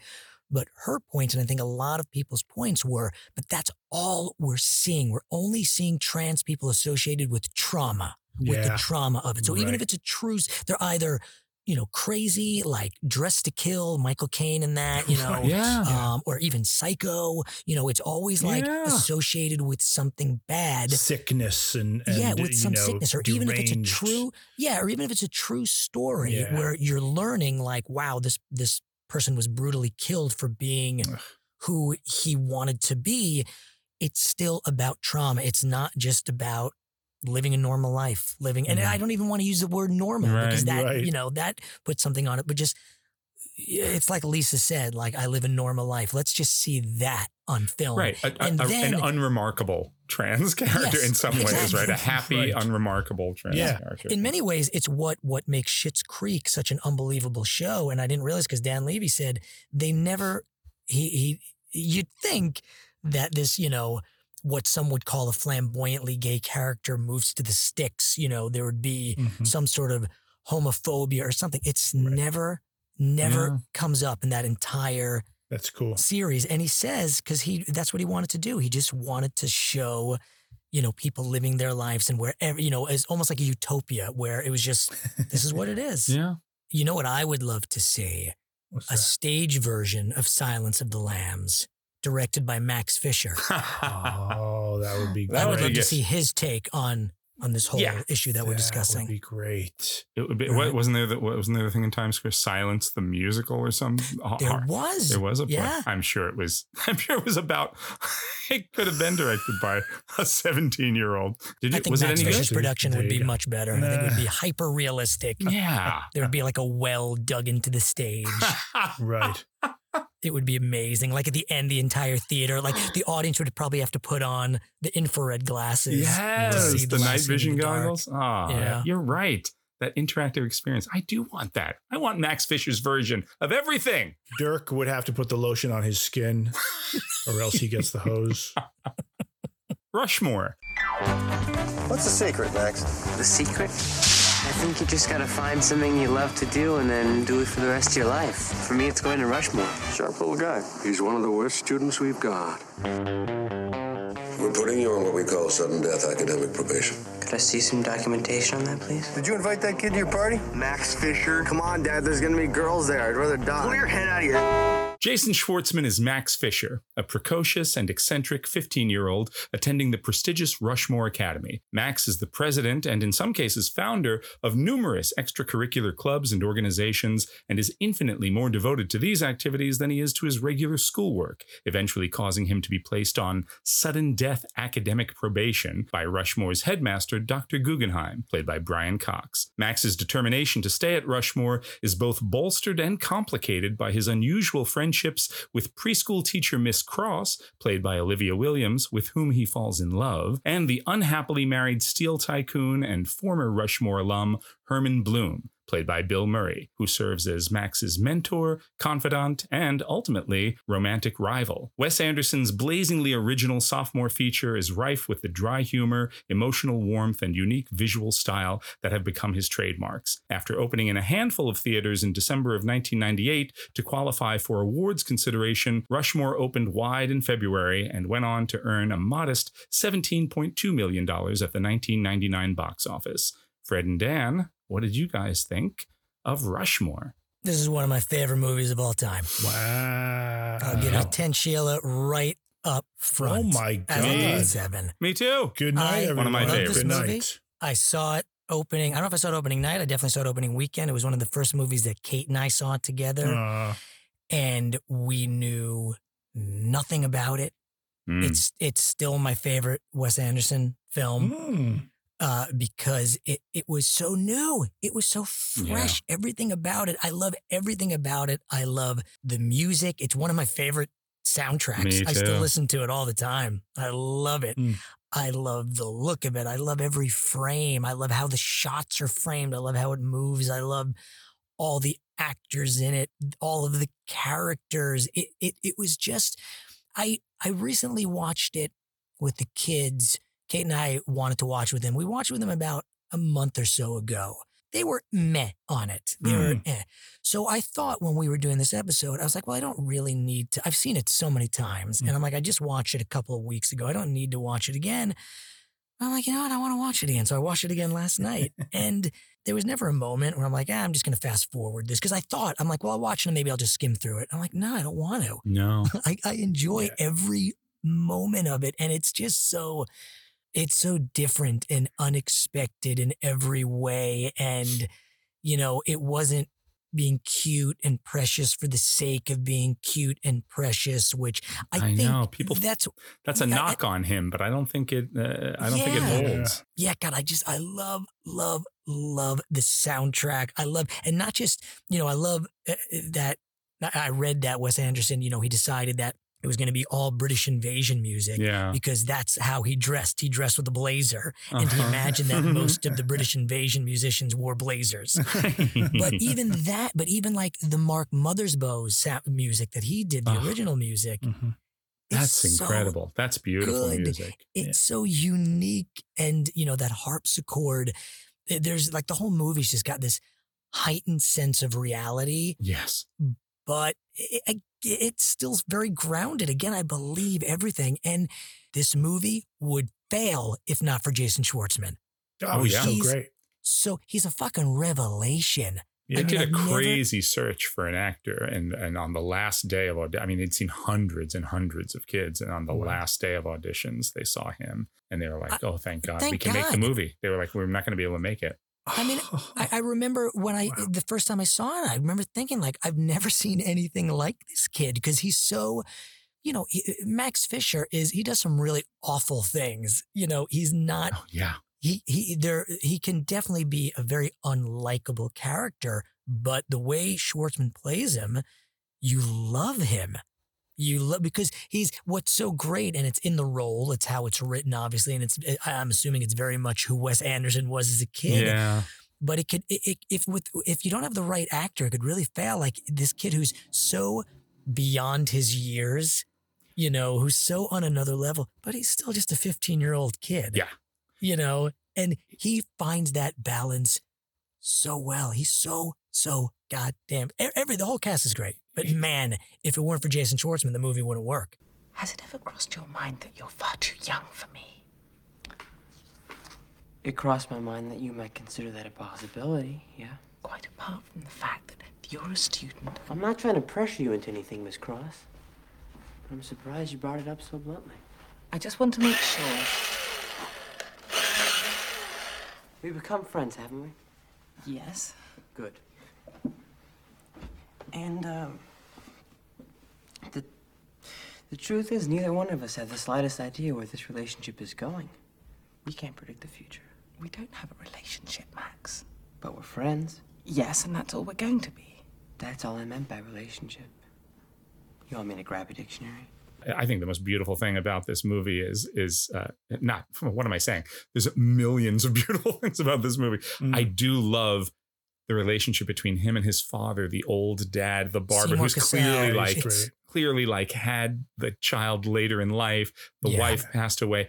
And he's a he's a he's just a barber. They live in a very modest home, and and that Max he's always trying to be something he's not, and trying Yeah. to puff himself up, and that's where so much of his insecurity comes from and, and and and but he's he allows all that he allows himself to be vulnerable too he's not Yeah. he's not impenetrable he's not just an asshole Mhm. even though Right. he's like you know he's just playing he wants to be a man he wants to be Yeah. he wants to be so many things and he can't it's hard to for him to even focus and accept where he is and who he is and that relationship between him and his father it's beautiful Mm. and it's such I, i'm just now thinking you know between this and october sky yeah just you know that juxtaposition of of father son relationships and they're both really touching but what's so interesting like chris cooper is constantly like no you can't do this you can't do this you can't do this.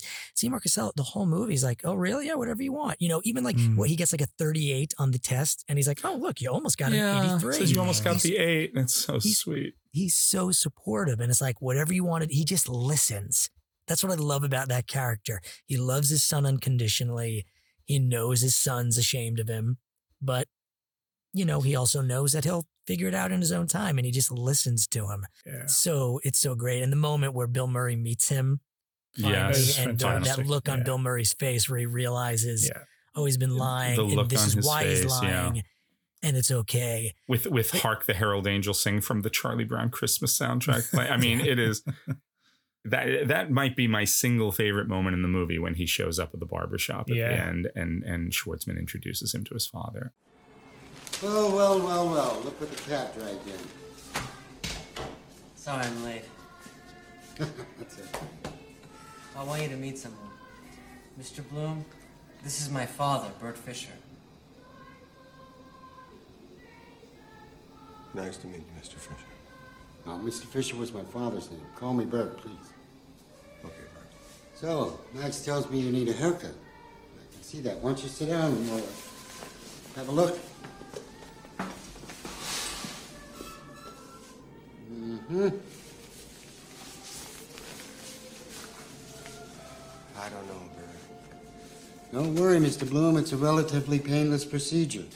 that scene in the barbershop but this whole movie you know i'm i was watching i had seen it before enjoyed it before i do like this movie uh, very much definitely uh, had forgotten large um, swaths of it you know that there Mm. were so I, I sort of had images in my head of this movie and and um, obviously that final you know theater sequence it was amazing oh god um the heaven and hell cotillion Oh my god, the heaven and gas hell party. cotillion. Oh my god, so great.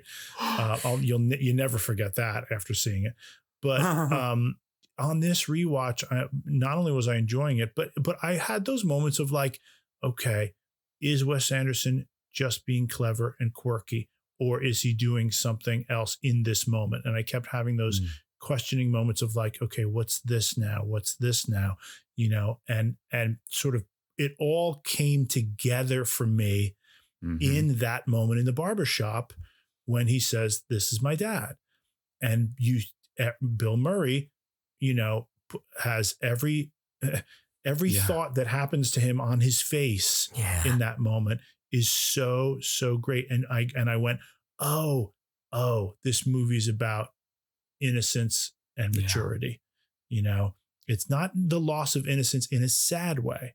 no It's saying, you know, we have to make a move toward maturity, you know, even though this other guy who's supposed to be the mature billionaire is sort of degrad he's degrading in his maturity and sort of and regressing in a way as Max is becoming a man. It is a coming of age story, but a very different kind of coming of age story because it's not about like oh the things we lose oh the things the things we've lost it's like no max is going to take everything from these experiences and Yeah. everything that he's learned and everything that he's been and and it makes him a better man by the end of this movie and i, I just thought it was so beautiful. It's, it's no mistake that the final song is the faces ooh la la. Yep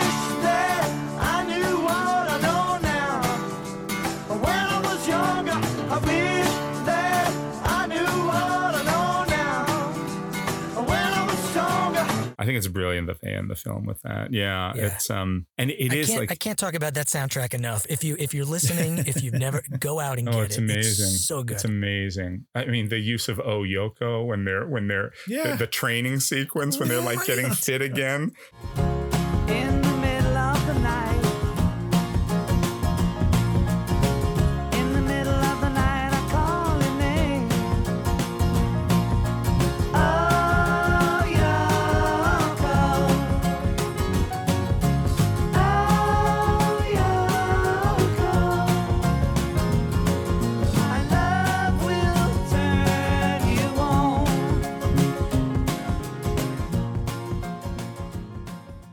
Yeah, the soundtrack is impeccable. I can't say enough good things about this this movie. I I I, I, I can't. There's not a single moment that doesn't work for me. I I think this might be my third favorite. I think I said this in the back to school episode because it was my favorite school Oh, yeah. movie. It was my number one Yeah. movie for Right. school. Um, partly because of how much Max loves Rushmore. He's like Oh, he yeah. he loves that place. He ties so much up in it, and it actually reminds me a lot of how I felt about high school. Actually, I did not. Hmm. I loved my experience in high school so much. I really did. When it was time to be like, okay, time to go to college, time to apply. I wasn't one of those kids who was like, I can't wait to wrap this up and Mm. and move on with my life. I was, you know, I was nostalgic while the thing was happening. I did not want to leave. I really, you know, and I I did. I tied up a lot a lot of my identity with school and just loved. It. Now I, you know, my grades were better. I wasn't, you know, I mean, I didn't have such a, a torturous relationship with with school. It was pretty purely positive, but I I can totally see myself in that kid and that love of a, a love of a place and and wanting to, you know, he's starting all the clubs and I I felt like I was that kind of guy in school. And so I I always loved it because of that. But as much as I love this movie and I really adore it, it's like number three from my favorite Wes Andersons. I still think Royal Tenenbaums Oh. and Moonrise Kingdom actually. Um, I Oh, I've really never love seen that both one. of That's a great one. I love them but both. I think those Yeah. three are, and and I also think those three are. I also think Life Aquatic does this, and Fantastic Mr. Fox. Emotionally, they all really get to me, and I think sometimes his work is Mhm. perceived as, like you say, a little too clever for its own good, Right. perhaps a shade cold because of how you know the way he he frames things, and it's like you know it's like he's playing with a dollhouse in a way. I mean, the visual style Oh yeah, can be absolutely. seems like it can be distancing, but I actually find it the opposite. I, I find it all very moving and full. Um, Agreed. yeah, I uh yeah, just so much warmth and humor. His direction, such a young guy, his second movie, the direction is so assured. This visual style, I I, I the way the camera moves, the mathematical precision of the shots, everything's on a grid. It's all these parallel lines and bifurcated Yes. frames, Yeah. but yet it's all fluid and musical at the same time. So it never feels rigid. It never feels boring. It's so interesting. His visual mind. What you know you what I noticed this time? I, the, the grids, absolutely. Uh, you know, especially when they're like the scene between him and the teacher in in the window frames, and they move to Yes, the, to the to the fish tanks. Yep. Yeah. Boxes. For this, you know, because he he's got such a great eye for color and detail, Oh, yeah. and his movies have such a palette, you know, a specific palette. And I was noticing the backgrounds every eh, the scene every time it's like a two shot the backgrounds are always so interesting there's Mhm. always something going on whether it's you know like the fencing club in the background but it's just also the way they're staged or just like the the, uh, the you know when they're in Brian Cox's office like all those those picture frames Well, that's another them. thing. That's like an example of these grit. Like sometimes he, he like sometimes the frame, the, the the the film picture is bifurcated or separated naturally by like the fish tank or Yeah. like Right. bookshelves and things. And sometimes it's like literally like there's a million frames on the wall behind both Yes. of them. So eh, or or there's the shot of the the Thanksgiving the uh, the TV dinner, which is also like all these little Sectioned, compartments yeah. and sections. It's like he loves that. the, like the books the library the shelves Yeah. the same thing and, And just he- in the he amps it up when he does things like Life Aquatic and you see the cross section of the submarine or Yes. Moonrise Kingdom and the cross section of the house. It's just the way he thinks. It's very childlike too. It's like he, so it looks like a, a it could be drawings out of a Richard Scarry book for, you know, or, or it- it, just is so interesting and so chock full of detail. Yeah, I love what you say, Fred, about like something always going on in the background of a shot. Last night, for the first time, I've seen this movie dozens of times easily. After Serpico, after the after the performance of So great. Serpico. So he's, great. He's ta- I think it's a two. I think he's. It's when he's talking to Miss Cross, and in the background, over Jason Schwartzman's shoulder. Never seen this before. Dirk is still dressed as the nun, but he's sweeping up. He's like he's also on crew, and he's sweeping in the background. And I never noticed that before. That relationship is amazing I as love well. Dirk. Dirk's I- my favorite character. I He's love that actor's that. great. Mason Oh, Gamble, so, good. he was. Dennis the Menace. He did was? Dennis the Menace. Yeah. Oh my god! Wow. and then I think that was it. And then he was like, "I'm out." Jesus. Oh my gosh, I So didn't know good. that. Max know? No, and I don't want him to know, ever. I just want it to stop right now. You're a married man, Bloom. And you're supposed to be his friend. Look, Dirk. I am his friend. Oh, yeah, and with friends like you, who needs friends? Their relationship is great, and my God, that letter, the the letter that he writes Oh, about, so like I saw them, you Yeah. know, Giving each other you were hand taking a nap, giving each other hand jobs. That's when you you're like, oh no, they're just little kids. Little kids. Right. just well, little that's kids. the other thing really- about this is that you know he's that Rushmore is also the place where he can be a leader of men. You know, Yeah. which is what does every what does every boy want? But his own sort of you know his own clique, his own cabal, his own his own group. Um, to be sort of the leader of in a structure of a society where he's not going to be that in the greater sort of Rushmorean, you know, society of- Yeah. of the school. But he's got his, and they're all shorter than him, and they're all younger than him, and he's Yeah. the king of them. You know, uh, I, I think that's really beautiful and special. And you talk about that sort of sectioned off, you know, the sort of the, the compartmentalizing of his life, and how can he possibly have room for all of these Hmm. things that he does? And that's sort of what what what high school does, you know, and and what college does. It says, oh yeah, there there's you can be you can be the chess club and the school newspaper and the band and the this and the that. Because why? Because it's an artificial environment. Because it's not like life. Because you don't have to worry about the things that that you have to worry about in life when you don't have room or don't have time to do all of those things anymore. But how do you do it there? Well, something gives for him, and that's going to be his academics. But he has all these other things in these neat little boxes. But you you and that of course shows up visually, as you guys said. But then you juxtapose that with something expansive and like the kite flying scene. You know, Oh, yeah. where the, where you don't get any of those sections Yeah, or that's brilliant. divisions or anything, and in and who comes in? Margaret Yang Yeah. you know, literally flying through the broad, the bright blue, expansive sky into his life. I uh, heard about your science project on Action 13. They said the Navy wants to buy it from you. No, not anymore. Why not? Because it was a fake. What do you mean? I faked all the results. Why? Because it didn't work. I thought it would, but it didn't.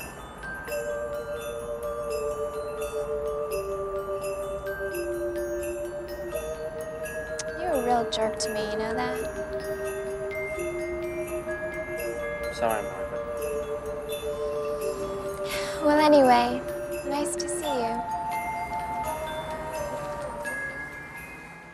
It's so clear that it's Wes Anderson's childhood that he's tapping into because he goes back. uh, The movie's made in 1998, right? And we have no reason to think that it's not necessarily a contemporary movie, but yet all his movies have this very, very timeless feel where it's like it feels like it could be today, but it could be 40 years ago. There's nothing printed off of a computer when they put the cast list up or the, you know, the announcement about the Latin club coming back or whatever. Like it's all Yeah, like right. it's clearly like typed on an old piece of typewriter paper and Right. and everything's written in crayon. It's all like the stuff.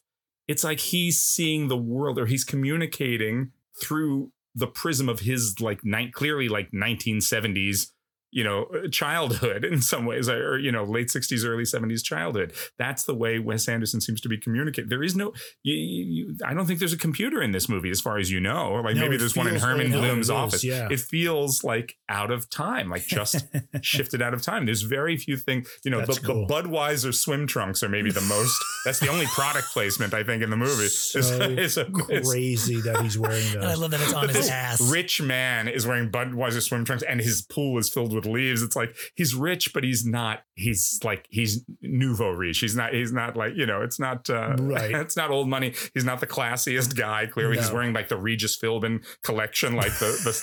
The tone on tone, the, you know, the gold tie on the gold shirt. It's like very funny. It's very interesting. How is she? I really wouldn't know. Why not? I haven't seen her in six weeks. What happened? She left? She's in love with a dead guy anyway. Edward Appleby. You know, uh, she's sweet, but she's fucked up. Adios, muchacho. Are you okay? Mm, I'm a little bit lonely these days. Question for you guys: two characters. Um, I'm going to get the name wrong, but it's something like Mr. Green Jeans. Yes, yes, Mr. Little Jeans. Mr. Little Jeans. Okay, Fantastic, that that, actor. That guy and the little skinny kid who just shows Yes. up on the side of the frame, or Yes. he's just peeking in, or he's under the water, or he- he's just there sometimes. It- these are two like. I took it to be like these are two like spirit animals that just inhabit the space. Yeah. You know, they're Yeah. just sort of there. They're they're sort of um um souls or spirits or it's like the soul of the movie or something. I was like, what? Why are these characters just just th- especially that little kid? He's just there sometimes. talk about getting in touch with like your your childhood or something spirit animal right that Yeah. kid is around he's he's around everyone a lot but he's around bill murray a lot and Yep. and when bill murray's in those swim trunks early in the film yeah, there's the shot of him underwater when bill murray's like just sitting there at the bottom of the pool but there's also the shot where he's like sitting comes there and he's the chucking comes Yeah. to the table The to get golf cake and he chucks the golf ball at him Yeah. but then Murray's last moment in the movie practically is lifting him up and seating And him sitting him uh, down. Yes. so he's like made reconciled somehow with his it's almost like it's his younger self you know oh, and that's he's like amazing. I didn't realize that that was the same kid at the it's end. the same kid He's there throughout, and that, through the and, you, and you're exactly right, Jason. Now that you say that, it's like, oh, it's him. It's his childhood spirit, Childhood spirit. that he has. He's throwing golf balls out and, and shooing Yes. away. He literally Shooing shoos him And away. then he in the- embraces him picks yeah, him and up then Oh at the God, end, that's he's like, "Okay, I've reconciled with this. That's gorgeous." Now, Mister Littlejeans, I don't know, but uh, when that kid, he's best around. play in- ever man yeah, he's he he again inhabits the space as sort of this I don't know spirit guide, you Yeah. know, or, or something through through it. Boy, it's he uh, really plays that part in um as pagoda in uh, royal tenenbaums when he's gene hackman's basically basically gene Same hackman's actor? otis in that movie same actor yeah Same actor, yeah. Yeah. Mhm. that's he's his sidekick the fellow um that he right he works for the tenenbaums and then he winds up eh, getting kicked out and uh when he because he's been communicating and kind of uh he's he's been his conduit to the family you know pagoda's been the conduit to the family and then they both end up working i think at the they live in the YMCA together, and then they both work at the that hotel at the end. oh of the my god, I never realized. Oh, it's great. You son of a bitch! God damn! That's the last time you put a knife in me. Hear me?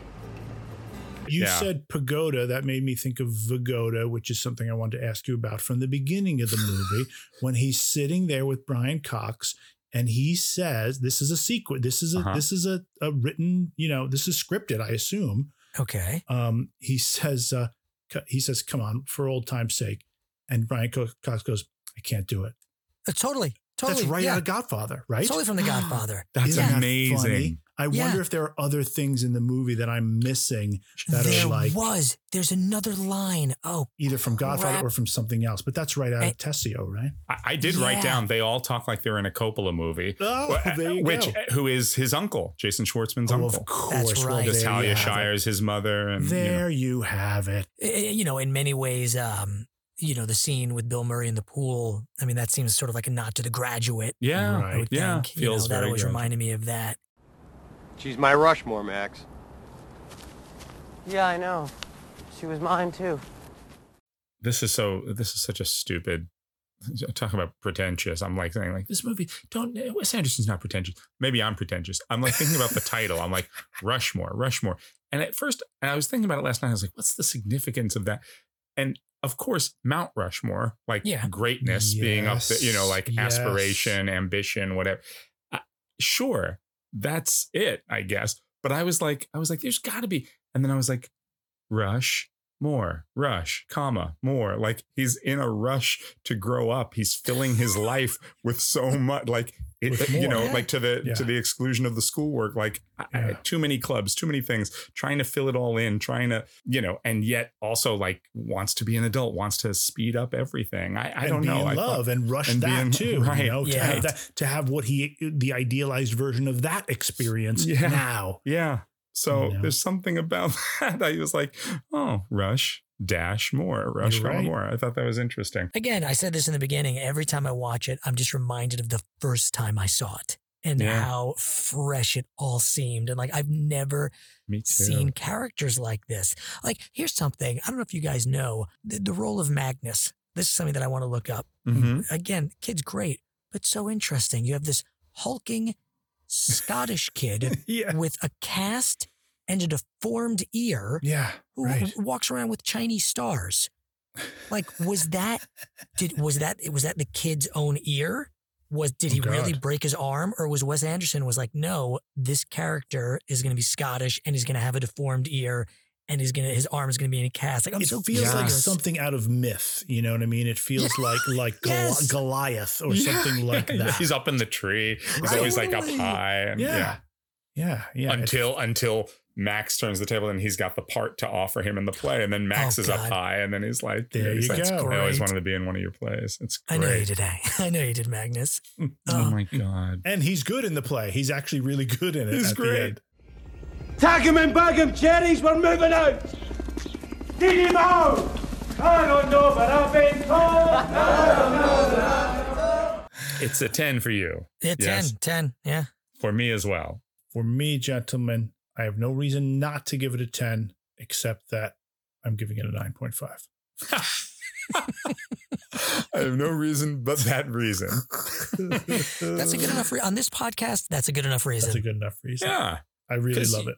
I really Yeah. love it. And I enjoyed it, m- m- you know, more on this rewatch than I've ever enjoyed it before. This was three good movies this week. That's rare for us. this was a nice. This was a nice palate cleanser this week. I was oh, like, I oh, know, thank after God. nothing but trouble. What was wrong with that movie? Oh. Everything. Listen to the episode once again. oh my god. Yeah, no, this was good. I mean, October Sky I knew nothing about, so I was like, this could be hit or miss. And I have my issues with it clearly, but it's still, you know, seven is quite often the the best of the best. That's the pinnacle, right? That's the pinnacle. No. Next week, will we have three movies as good as these? Only time will tell. We are we are uh, jumping in the time machine and revisiting February 27th, 1987.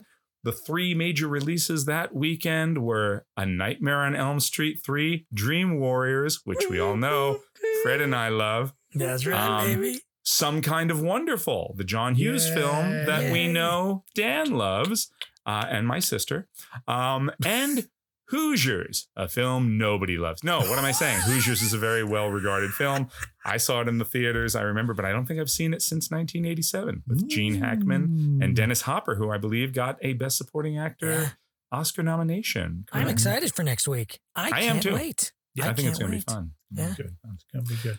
Dan, what you going to take us out with? Gentlemen, one thing is certain.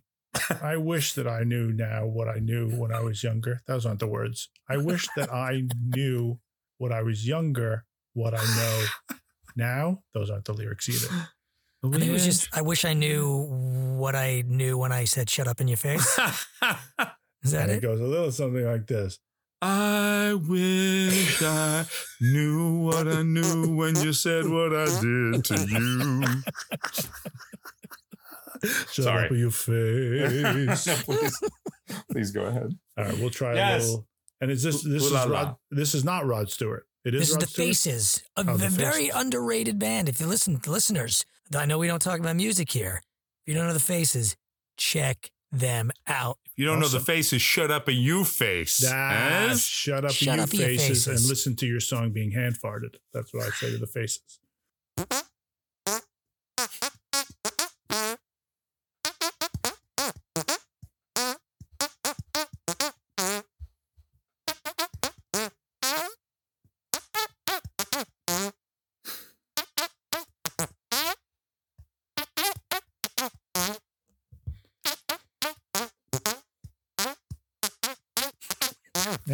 Repeats basically. Or that's all I oh. remember. That was good. You know, it's amazing as It's you're fun. doing that, you know, and people listening can't see this, but I'm watching you do it and I just see your hands and I see your prominently displayed wedding ring. And I'm just thinking, this is a married man How proud your wife must be. farting ooh la la with his, with his palms. Amazing. It's why oh. she married me, gentlemen. Get on it. Oh wait, you're both married. The Opening Weekend podcast is produced by Jason O'Connell, Fred Berman, and Dan Matissa, with editing by Jason O'Connell and sound mixing by Fred Berman. Additional help and technical support provided by Ethan Duff. Thank you for listening.